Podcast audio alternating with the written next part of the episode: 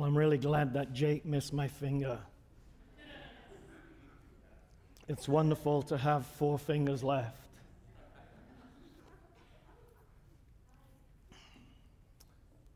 We're continuing in 1 Corinthians 12, so please take a Bible.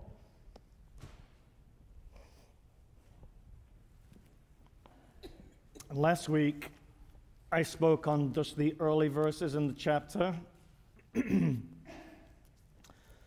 Today, I've decided to finish off this section. So, we're on page 1785. And last week, I believe I dealt with the first 11 verses in that book. Let's pray. Gracious God, as we open your word, we have children here today. We have a diverse group of people here, some maybe for the very first time. And they have not been able to perhaps keep up from week to week on the direction that we're going. So please, especially help them to get something from this sermon. And I pray, Lord, that through the mystery of preaching, that your Holy Spirit will convict each one of us. And Lord, the conviction that I ask for is at least we understand how you've equipped us for service and for ministry and help this church body to know exactly where each one of us fits in so that your church can go forward with power and strength here at Anderson. We ask this in Jesus' name. Amen. so as we turn to 1 Corinthians chapter 12, those of you that were here uh, last week hopefully can remember a little bit about the context of what is going on in this church very talented church, a very gifted group of people, and yet totally divided. Divided into at least four groups. All of this is mentioned in the first chapter, so this is just by way of summary. And I believe the reason that Paul mentions gifts, um, especially in this section here, is because of the problem Christians, if we're going to call them that, the problem people or teachers probably emphasizing tongues to the exclusion of the other gifts. This is a church where members put members down. Do you want to belong to a church like that? It's more common than you might think. We have very clever and very subtle ways of doing that. So it's very important that we, as, as a people, have the antenna up that we realize what is God's ideal for the church, and we always aim for the ideal. And I know some have said in reaction to Russell Burrill's book, well, it's just not, just not realistic to believe that everyone um, discovers that what their gifts are and, and uses their gifts to God's honor and glory. Well, I don't think God makes mistakes. And I do believe, you see, we allow our culture to influence our thinking. And what we need to do is, is allow the Word of God to influence our thinking way more than our culture. So if our church culture is that most are passive while a few are active, do you allow the culture to shape the church, the direction of the church? Or do you go to the Word of God where, where the Word specifically says that everyone who is in Jesus Christ is gifted for ministry? Which one is it going to be? And it's always a conflict between either the thinking of the world or the thinking of our culture or even the limitations of our own experience. There's not too many of us here who have had visions like the Apostle Paul and and seen God in paradise, right? Am I right or am I wrong? And those of us that have not had that experience, we don't want to sit in judgment on God's word when it tells us that there are people who have had those visions. In other words, we don't want to limit the hand of God just by our own personal experience. Here in 1 Corinthians 12, he talks of one body with many parts.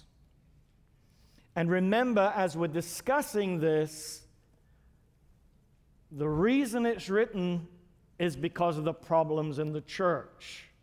Most of what we learn about the early Christian church and the way that they worshiped is because there was a problem. We don't have somebody sitting down and giving us like a manual of worship. We just don't have that. God didn't think that was important that we have that. People worship in different ways in different cultures, right? Any of you that have traveled the world and worship with Seventh day Adventists know that they keep the Sabbath very, very differently. In some parts of Africa, they, everybody or the ladies that come to church will be very, very colorful in their dress, and sometimes they might march into church with some, someone banging on the drums. Do you want to try that at Anderson? As long as we don't crucify the drummer. But the point is, very different ways of expressing our worship to God, and that's okay. So, one body, many parts, there's the diversity, and diversity, I believe, is very, very good.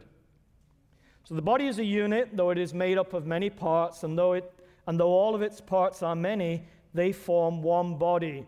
So it is with Christ. So, he's likening the human body, using it by way of illustration to make a spiritual point about the church family and Christ. For we were all baptized by one Spirit into one body. Right? Only one Holy Spirit. And there is something called the baptism of the Holy Spirit. Now, I don't want to get hung up on terminology because that is very much understood in different ways. But the hallmark of being a Christian is not that you have a church building that you worship in. It is not that you go to that church building. It is not that you pay tithes and offerings. There are lots of people out there in society that put a whole lot more money than you and I have into supporting different organizations, right? The hallmark of being a Christian is that you are born of the Holy Spirit. In another place, Paul says, if we do not have the Holy Spirit, we are none of His. We are not linked to Christ. This is the way that He links us up with Him. We talked about the head, Jesus being the head, and the church family being the body, and that through the nerves and all of the different parts of the body, the energy, the flow goes from the head, from the Godhead, to the church. So, as soon as someone believes in the Lord Jesus Christ and trusts in Him, we are looking for transformation. Now, admitted, that transformation can, can appear different. Some of it will be people going on a road to Damascus and seeing a bright light in heaven and then be being, being blind for a number of days and some mystical born again conversion experience must have happened. I don't know when. Was it when he saw the light? Was it when, when he heard the voice? Or was it when he was in isolation and blind? I don't know. It's not important to know. It would be interesting to know, but it's not important to know.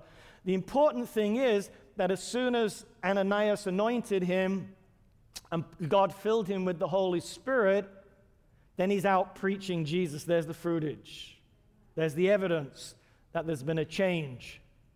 So we all should have that, whether we've been brought up in the church from being a child, whether it's somebody like myself as a teenager that, that's come from a very worldly background, we all should know that God's Spirit is in control of us. And we should talk about that more than we do. And we should rely more on God and His Spirit than we do.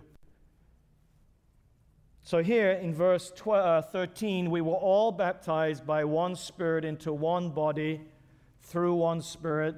Whether Jews or Greeks, slaves or free, we were all given the one Spirit to drink. And the one Spirit, the third person of the Godhead, is the one that can bind us together. So, that's going to be something that's going through all of these verses. Now, if we're all anointed by the Holy Spirit, why don't we all agree on everything? That might be tricky to answer, but I think this is biblical. If we're willing to lay aside our prejudices, if we're willing to put self to one side, self is a real tyrant, isn't he? In the Christian's life. So, as, and we, we learned this from Thessalonians, Second Thessalonians this morning, as we grow in faith, did you catch that when you studied that this morning? Faith is not static. As we grow in faith, as we grow in love, remember in chapter 13, he's going to talk a lot about love because they weren't being loving to one another in the church of Corinth. I'm sure that some of them were but it was known as a divisive place to be. So, as the Spirit helps us to grow in faith and in love, as you and I get clearer pictures of what Jesus is about, as you and I are willing to, to have a humble disposition, as Christ did, he should be the model parishioner, the model Christian, the model pastor, don't you think so? The closer and closer we get to the ideal, the more in harmony we're going to be as a people.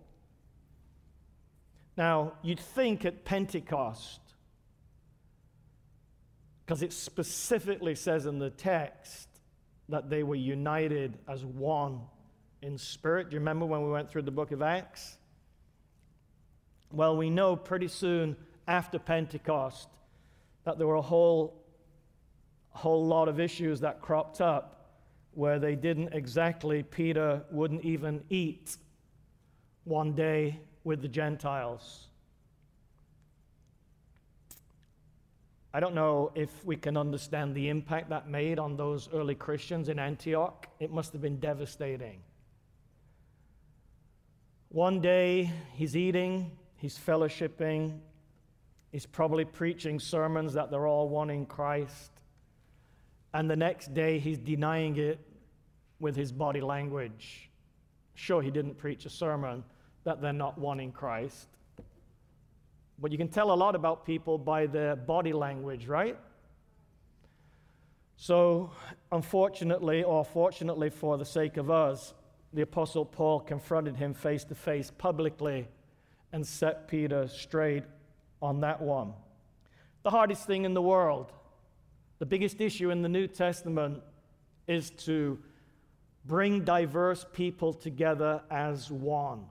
It runs through all the New Testament. Verse 14 Now the body is not made up of one part, but of many. If the foot should say, Because I'm not a hand, I do not belong to the body, it would not for that reason cease to be part of the body. If the ear should say, Because I'm not an eye, I do not belong to the body, it would not for that reason cease to be part of the body. If the whole body were an eye, where would the sense of hearing be? If the whole body were an ear, where would the sense of smell be?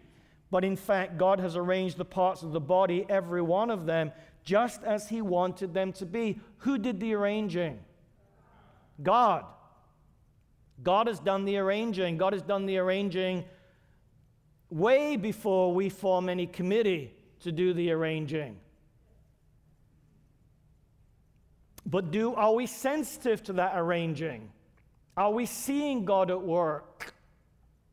Or do our prejudices stifle some people playing their role in the church of Christ? Do we really believe in, in an equality of service, in an equality of ministry? Or do we still have the idea in our head that someone's up here and someone's here and the whole rest of us are down here somewhere. And when we're down here, we have a pecking order too. That's how most churches are. But most churches are not supposed to be that way. If we're biblical, if we understand what Jesus even said to the disciples Master, we've got a prayer request. What is it, Jesus said? That we may sit on your right hand. Totally ignorant of what Christ's kingdom is all about. And there's many in the church who are ignorant still in the Seventh day Adventist church about what Christ's kingdom is all about. This is a global movement. It was hard for early Adventists to understand that, even though Jesus said it. Not just Judea, not just Samaria, but to the uttermost parts of the earth. Somehow that part slipped by. So, to get them out of Jerusalem, he allowed persecution to come. So, there's another aspect of persecution which we were studying this morning also in Thessalonians. Not just to correct us, not just to discipline us, but to get us out of our comfort zone. Most pastors and church members are totally in their comfort zone. And God will do things, if necessary, to get us out of our comfort zone. Expect Him to do that. Happened again in Acts chapter 6. The apostles were doing a ministry that they really had no business doing. There were other people that were equipped to do it, and they were given very specific instruction by God on what they were supposed to be doing. So when they realized that, this is in Acts chapter 6, we've preached about this before. When they realized that, then they said to the people, to the church family, You choose seven men. Remember that? You choose seven men and let them do this specific ministry. We're supposed to be giving ourselves to prayer, to preaching, and whatever else they emphasized. So, again, there's another example from the book of Acts on how we had misdirected service and ministry. Well, Pastor, weren't they doing good? Yes, they were doing good. But maybe others could do it better. Maybe God would want them to do something different. What they really were equipped for, not what they were not equipped for. So the good news is that they were flexible enough as leaders to realize that they were on the wrong track, and these seven deacons seem to have done uh, an okay job um, with that. Verse 21 The eye cannot say to the hand, I don't need you. The head cannot say to the feet, I don't need you. On the contrary, those parts of the body that seem to be weaker are indispensable. And the parts that we think are less honorable, we treat with special honor. There have been times when the medical establishment has said, eh, we don't need this appendix. Let's just get rid of the appendix. It's just the leftover from our evolutionary days. Ever heard that? So they cut people's appendix out. And then 50 years later, or however long it is, they suddenly realize, well, hey, the appendix or what other, other body parts that they want to cut out has a function, a viable function. It's in, it's in the body for a reason. We may not always know what that reason is. It might take us 50, 100 years, 200 years to figure it out, but it's there for a reason. I don't know about you, but I don't have enough parts to cut off. So I'm holding on to my parts. What about you? Think about your church family. There are some people here that they're not so visible. They're not going to be up here on the platform preaching sermons or teaching, maybe not even up here doing announcements. Tough to get them up here for a prayer. Do they have a place in the body of Christ? Yes, they do. And they don't just have a place, they have an important place in the church of Christ. This is another hard lesson for all of God's people to learn. There are some gifts, and I would say preaching and teaching certainly fall under that. If we have members that have the gift of miracles, if we have members that have the gift of healing, they will tend to be the more visible, showy gifts. Just, it's just the nature of the gift. But there's a lot of people who work behind the scenes. My wife does not like to get up here and talk. English is a second language, that might be part of it. Maybe she is a little shy, that might be a part of it. But for whatever reason, she much, much prefers to work behind the scenes. Susanna, who I mentioned a few minutes ago, same way. All of that is fine and dandy. It just takes recognition on your part and my part that that is so, that people are equipped and wired a different way. It's all the one Spirit, right? But He gives His gifts accordingly as He sees fit. And then He goes on to say in verse 23 the parts that we think are less honorable, we treat with special honor. The parts that are unpresentable are treated with special modesty. I don't think I'll go into that.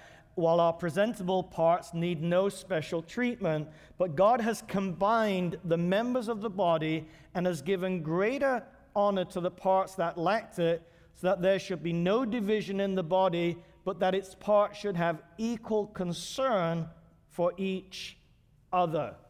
If one part suffers, every part suffers with it. If one part is honored, every part rejoices with it. Imagine joining a church.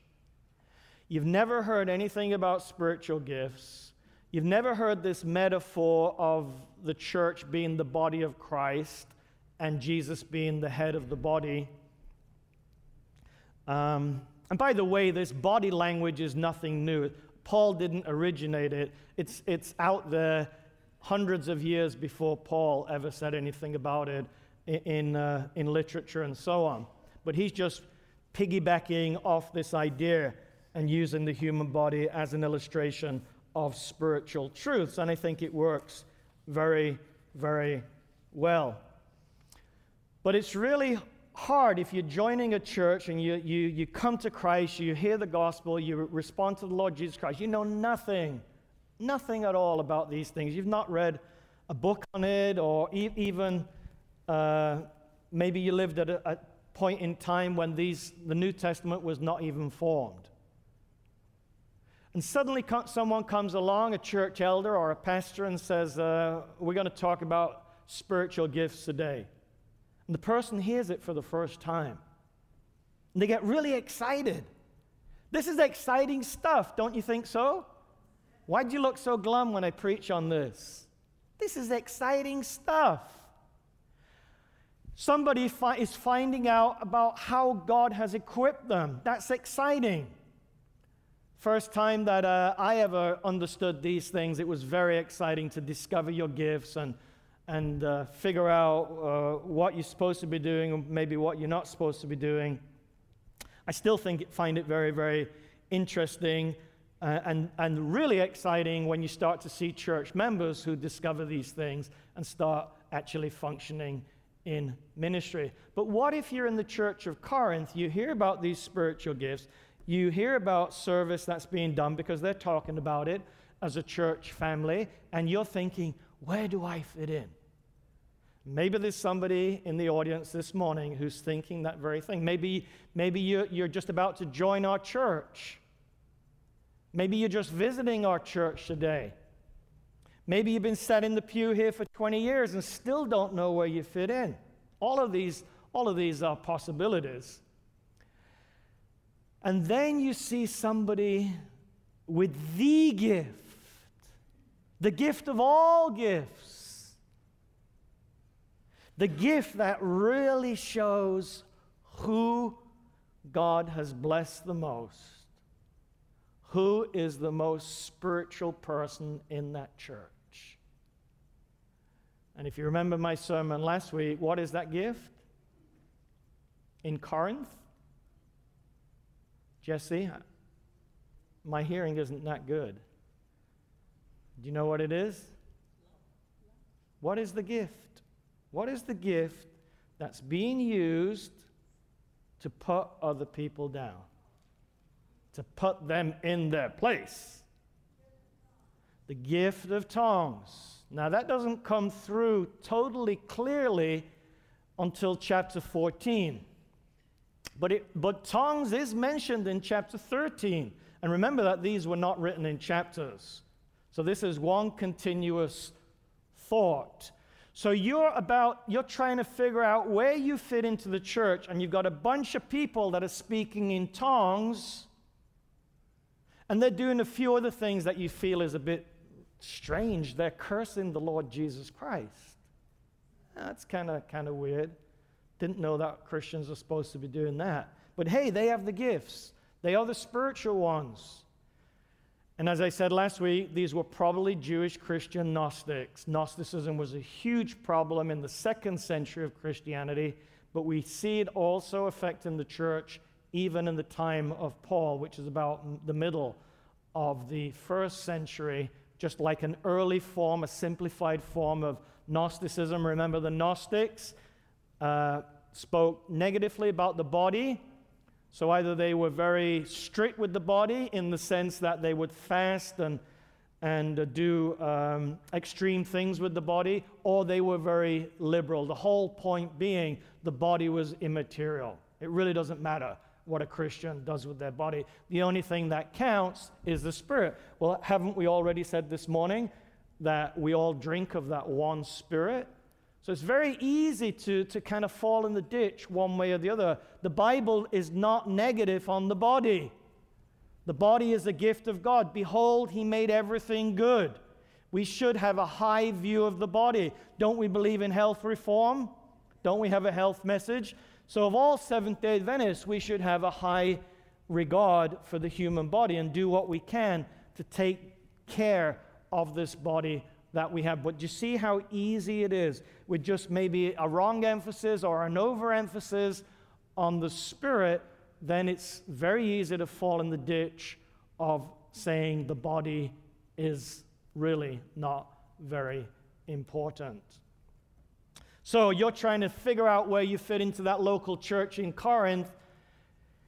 And these church members are making a huge, noisy, big deal about tongues and you know you you've not been given the gift of tongues, you maybe have figured out by now that you have what would be considered some of the humbler gifts, the less showy gifts.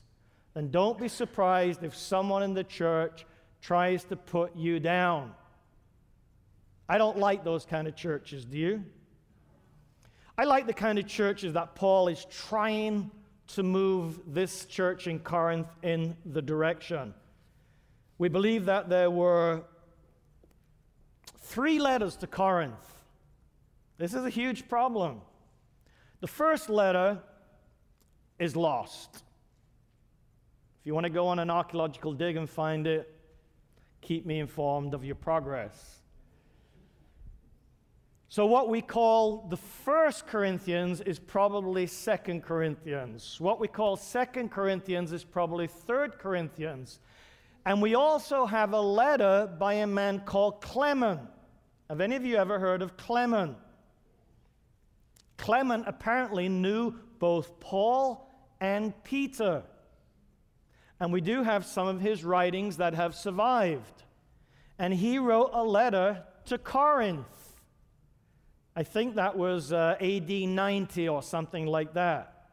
So, Corinth, as talented as they were, had a lot of problems because they're getting all these letters trying to correct them. And I don't know if the church of Corinth ever became the church that God wanted it to be. I don't know. And sometimes you might wonder why would God give them all those gifts if they're such uh, stubborn people?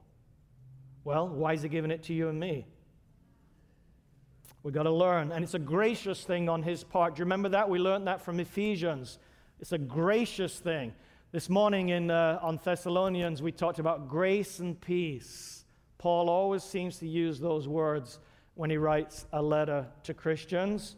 Well, here's another evidence of the grace of God that he gives even stubborn, cantankerous, inflexible church members spiritual gifts. And he does expect us to exercise them in the correct way, not in the wrong way, as was being done by some in Corinth, so that we build one another up. Just imagine in the Anderson church if we esteemed one another better than ourselves. No amens on that one. It kind of puts it, the finger right on the rub, right? You think of others, not just as far as their gifts, but in every way better than yourself. We're not saying cleverer than you, we're not saying better looking than you, but we are talking about the heart of Jesus now. And if each individual member, each one of us, has the heart, the spirit of Jesus, we will figure out, under the unction of the Holy Spirit, how to work with one another, how to esteem one another, how to build up one another up in the church. I was um, looking through one of our studies on this that we studied in 1998. It's a while ago. And here's some of the pointers that came out of these verses that we're looking today. First thing on the agenda, one spirit. I've already emphasized that. Second point, no one is to be proud or conceited. So, those that had the gift of tongues, which Paul in chapter 14 goes on to explain is not the most important gift. And whenever you see the lists of the spiritual gifts, tongues is usually near the bottom of most of those lists. It's a valid gift. It is important if you have the gift to exercise it in the right way. And often that somebody will need the gift of interpretation to go with that. So no one is to be proud or conceited. We are to respect and honor one another, recognizing the one spirit behind in and through every gift. Totally different perspective than the world, where they're stomping on one another to get ahead, where they're putting one another down I sometimes wonder why people want to be president of America. We have an election coming up in November. I'm not going to tell you how to vote. It's none of my business how you vote. Some of you ask me, How will you vote, Pastor? I don't get that privilege. Do you know why? Yeah, because I'm not in the I'm not in the I don't have the right status to do that. And I don't get the privilege to sit on juries either.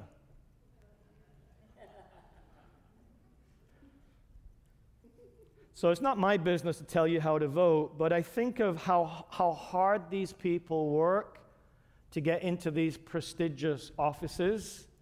And then once they're in offices, in office, pretty much almost everyone else, so it seems, wants to put them down. It's hard to be a leader. You have opposition from many, many angles coming at you. And you have, uh, if, as far as Christianity is concerned, of course, and, and actually, I hope also the President of America, that you have to be in touch with the Almighty and feel that He is going to work through you. Also, the point is made no unity without diversity.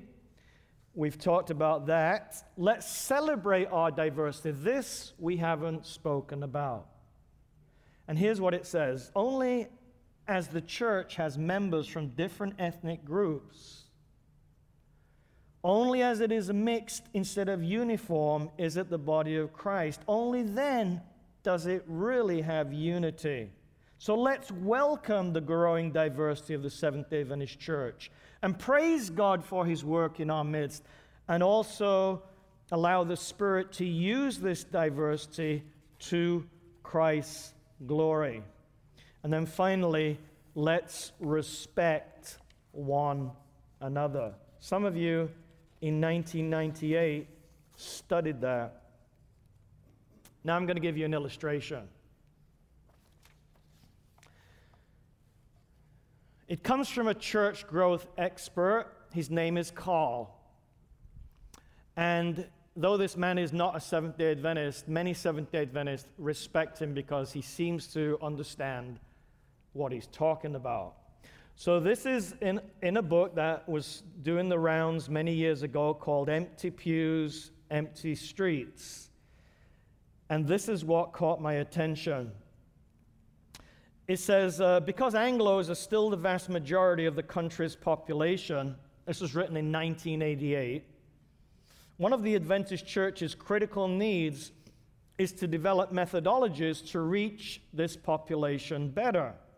But for the present, at least, your growth is among minorities, which is not, not unique to Adventists. So the same challenges that we have, seeing pretty much minority growth, is common to most churches, most denominations. Indeed, half the currently winnable people appear to be in immigrating and ethnic minorities. If you were to start two new churches, you should expect one of them to be either black or Hispanic or Korean or Asian. When I was in Oakland, I had a multi ethnic congregation, and the only side of that congregation that was truly growing and growing pretty, at a pretty fast clip were the Hispanics. The black churches in Oakland, the Adventist black churches in Oakland, were not particularly growing. There was a lot of transfer growth going on there, not really conversion growth.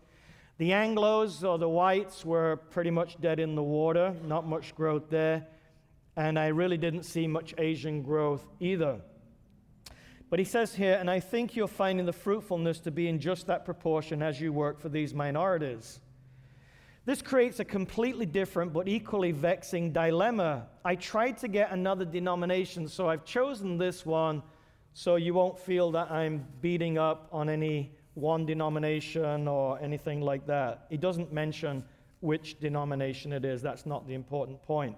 He said, I tried to get another denomination to consider seriously evangelization of a large minority in its area. There were 24 or 25 churches in this denomination. When I suggested how they could establish 25 daughter churches among minority groups within a decade, so there's a plan, here's an idea from Carl George to plant 25 new groups within 10 years, minority groups. Well, how do you think the denomination responded? positive or negative. But isn't it all about extending the kingdom? Isn't it all about winning souls? So, why wouldn't we want to win souls amongst minorities?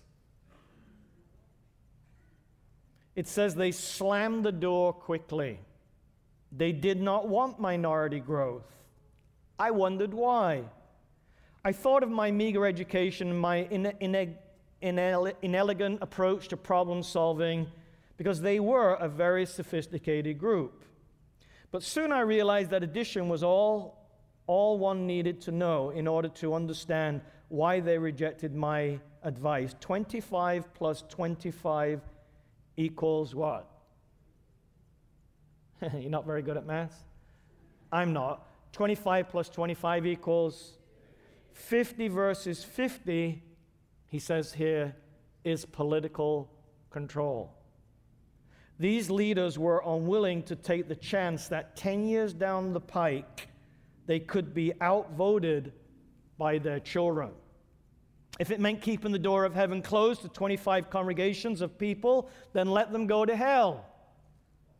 Now, they didn't say it that way. They just could not imagine that God would do such a thing. Since God runs an orderly universe, God would not upset their little apple cart. They were quite sure of that. There are bittersweet aspects to the rapid growth of your church among minorities, talking to Seventh day Adventists. The sweet part is souls who are brought into the kingdom and into contact with our precious Lord. The bitter part is that the control of your resources must be shared as the church becomes larger. Minority churches are not nearly as well off materially as Anglo churches are. They do not contribute as much financial help but they constitute an enormous potential in souls. And they want a greater say in representation in the governance of the church. There's a lot more interesting things that he says there. I've actually seen two very strong examples of what he's talking about there, or at least something close to that. One when it was when I was in Oakland, and we had what I will call a control group who had seen the glory days of the church, who clearly were putting the money in to keep the church going, and had control. Very, very strong control. And the growth of the Hispanics was a serious threat to that control. And I think they knew it. Maybe they didn't verbalize it quite that way, but I think subconsciously they knew it. And I was the new pastor coming in, and to get the message that we want the Hispanics out was like cutting the heart out of that church family. That's where the children were, that's where the youth were, that's where the growth, potential growth, was. And they did move on. And they did well. They prospered. Like a teenager leaving home at the right time, they did prosper. God prospered them. So we can always bring a blessing out of a negative, a positive out of a negative. But how sad, how sad that you and I possibly are not willing to give up influence, power, control, even when God is powerfully working in such things as females, minority groups, even children. How would we react as adults if we saw a moving of the Spirit of God amongst our children? Would we be flexible enough to know what the appropriate response would be? Here's another example, maybe a more extreme example. Cecil and I once uh, worked in England, in a place called Birmingham in England, probably the second or third largest city in, in the nation. And um, when I was joining the church, this is around the early 1970s, um, we used to see just at first, uh, so I'm told, there were just a few um, few people coming from places like Jamaica, Trinidad, and so on. But then Britain opened the doors and allowed people in the former Commonwealth of England, of Britain, to come to the country and take up certain jobs. Most of those jobs were menial jobs, but they were jobs, they paid, and maybe there wasn't a whole lot of work in Jamaica. So, so people came in droves. And, and I don't know if you know this, but in Jamaica, uh, places like islands like Jamaica, there are a lot of Seventh day Adventists. I'm not just talking about a lot, I mean a lot of Seventh day Adventists. Like on every, uh, like a church on every street corner type of thing. So, um, so obviously these people visited the local Seventh day Adventist church. Well, in the local Seventh day Adventist church, this is staunchly white people, English people. They're the ones who had put the money in, they're the ones who had put the buildings up. They are the ones that call the shots. And when a few of these Jamaicans trickled in, no, no big deal. It's like the mission story coming alive, just great. But when they start coming in in large numbers, and when they want preaching like they have it in Jamaica, not like they have it in England, and when they have this very outgoing personality, the English tend to be more reserved. English pretty much not inviting their friends to church. Jamaicans definitely inviting their friends to church. You don't need to be a brain scientist to figure out which way this is going to go, right?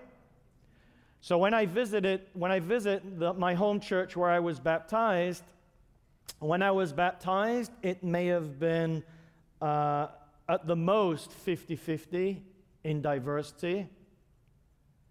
Now it's 99.9% uh, mainly Jamaican.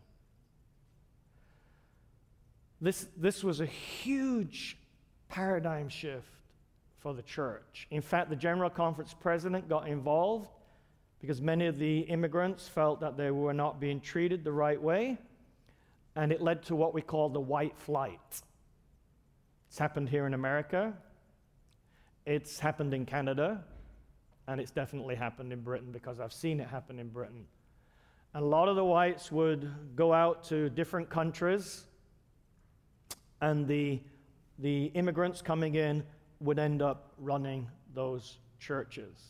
Now, God moves in mysterious ways, right? We might feel threatened, we might feel challenged. In fact, I expect God to upset status quo. Because unless status quo is leading to growth and fruitfulness in the church, things need to change, right?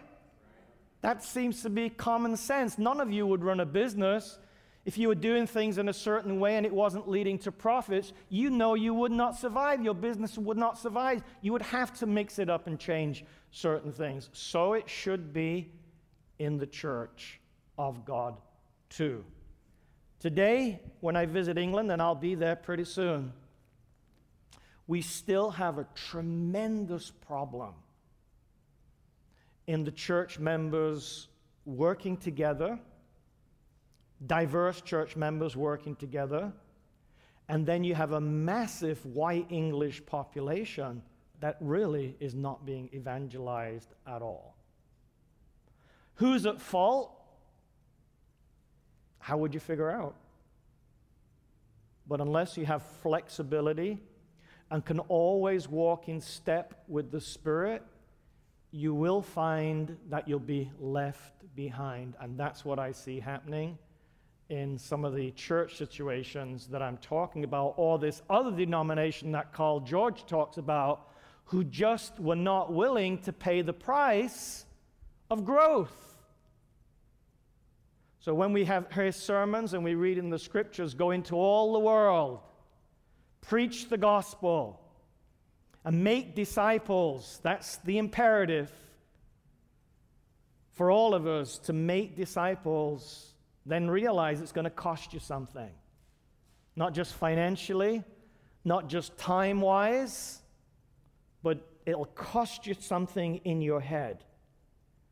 As far as God challenging you to maybe be flexible react quickly to given situations, to grasp opportunities when they are there. I'm always amazed in the book of Revelation where he says, If you don't do this, I will remove your candlestick. Remember that? Candlestick is a symbol of the church. Your church will cease to be if you do not respond to the, to the voice of Christ, to the leading of the Holy Spirit. Go into that part of the world where the seven churches were and find me the Christian church that has continued to exist from the first century, and you won't be able to find it.